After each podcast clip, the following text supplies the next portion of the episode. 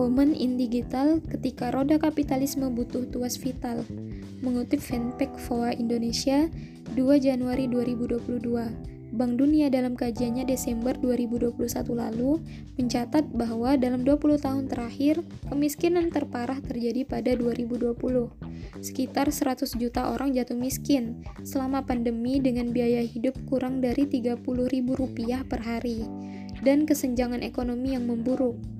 Namun, sektor digital mengalami pertumbuhan signifikan hingga dua digit. Women in Digital (WID) Women in Digital adalah komunitas global yang berdedikasi untuk menghubungkan, mendidik, dan memberdayakan perempuan dalam digital.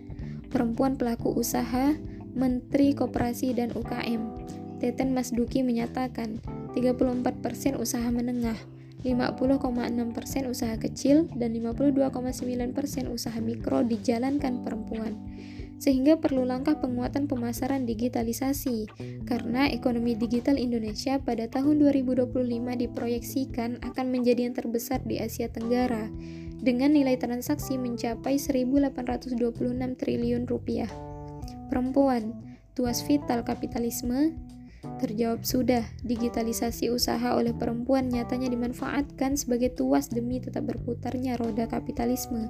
Terlebih di tengah pandemi, ketika sektor-sektor pekerjaan formal terlambat karena keterbatasan ruang gerak pada pekerja yang sebagian dari mereka harus work from home, melihat rekam jejak kapitalisme yang senantiasa menjadikan segala sesuatu sebagai komoditas ekonomi.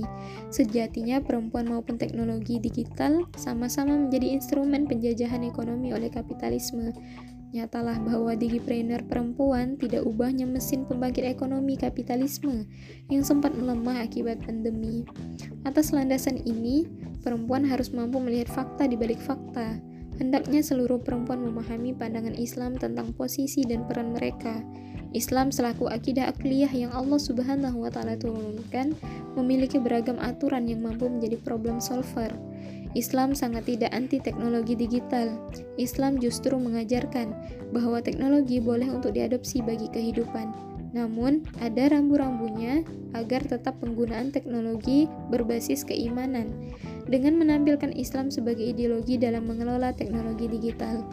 Yang terutama bagi perempuan, paham hakikat bekerja dalam Islam adalah mubah, sehingga tidak akan ngoyo, semata-mata mengejar nominal penghasilan Paham bahwa membela Islam adalah pintu rezeki tersendiri yang telah Allah jamin, dan khilafah menjamin pemenuhan hak-haknya.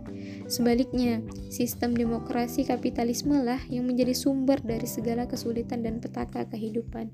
Wallahu a'lam.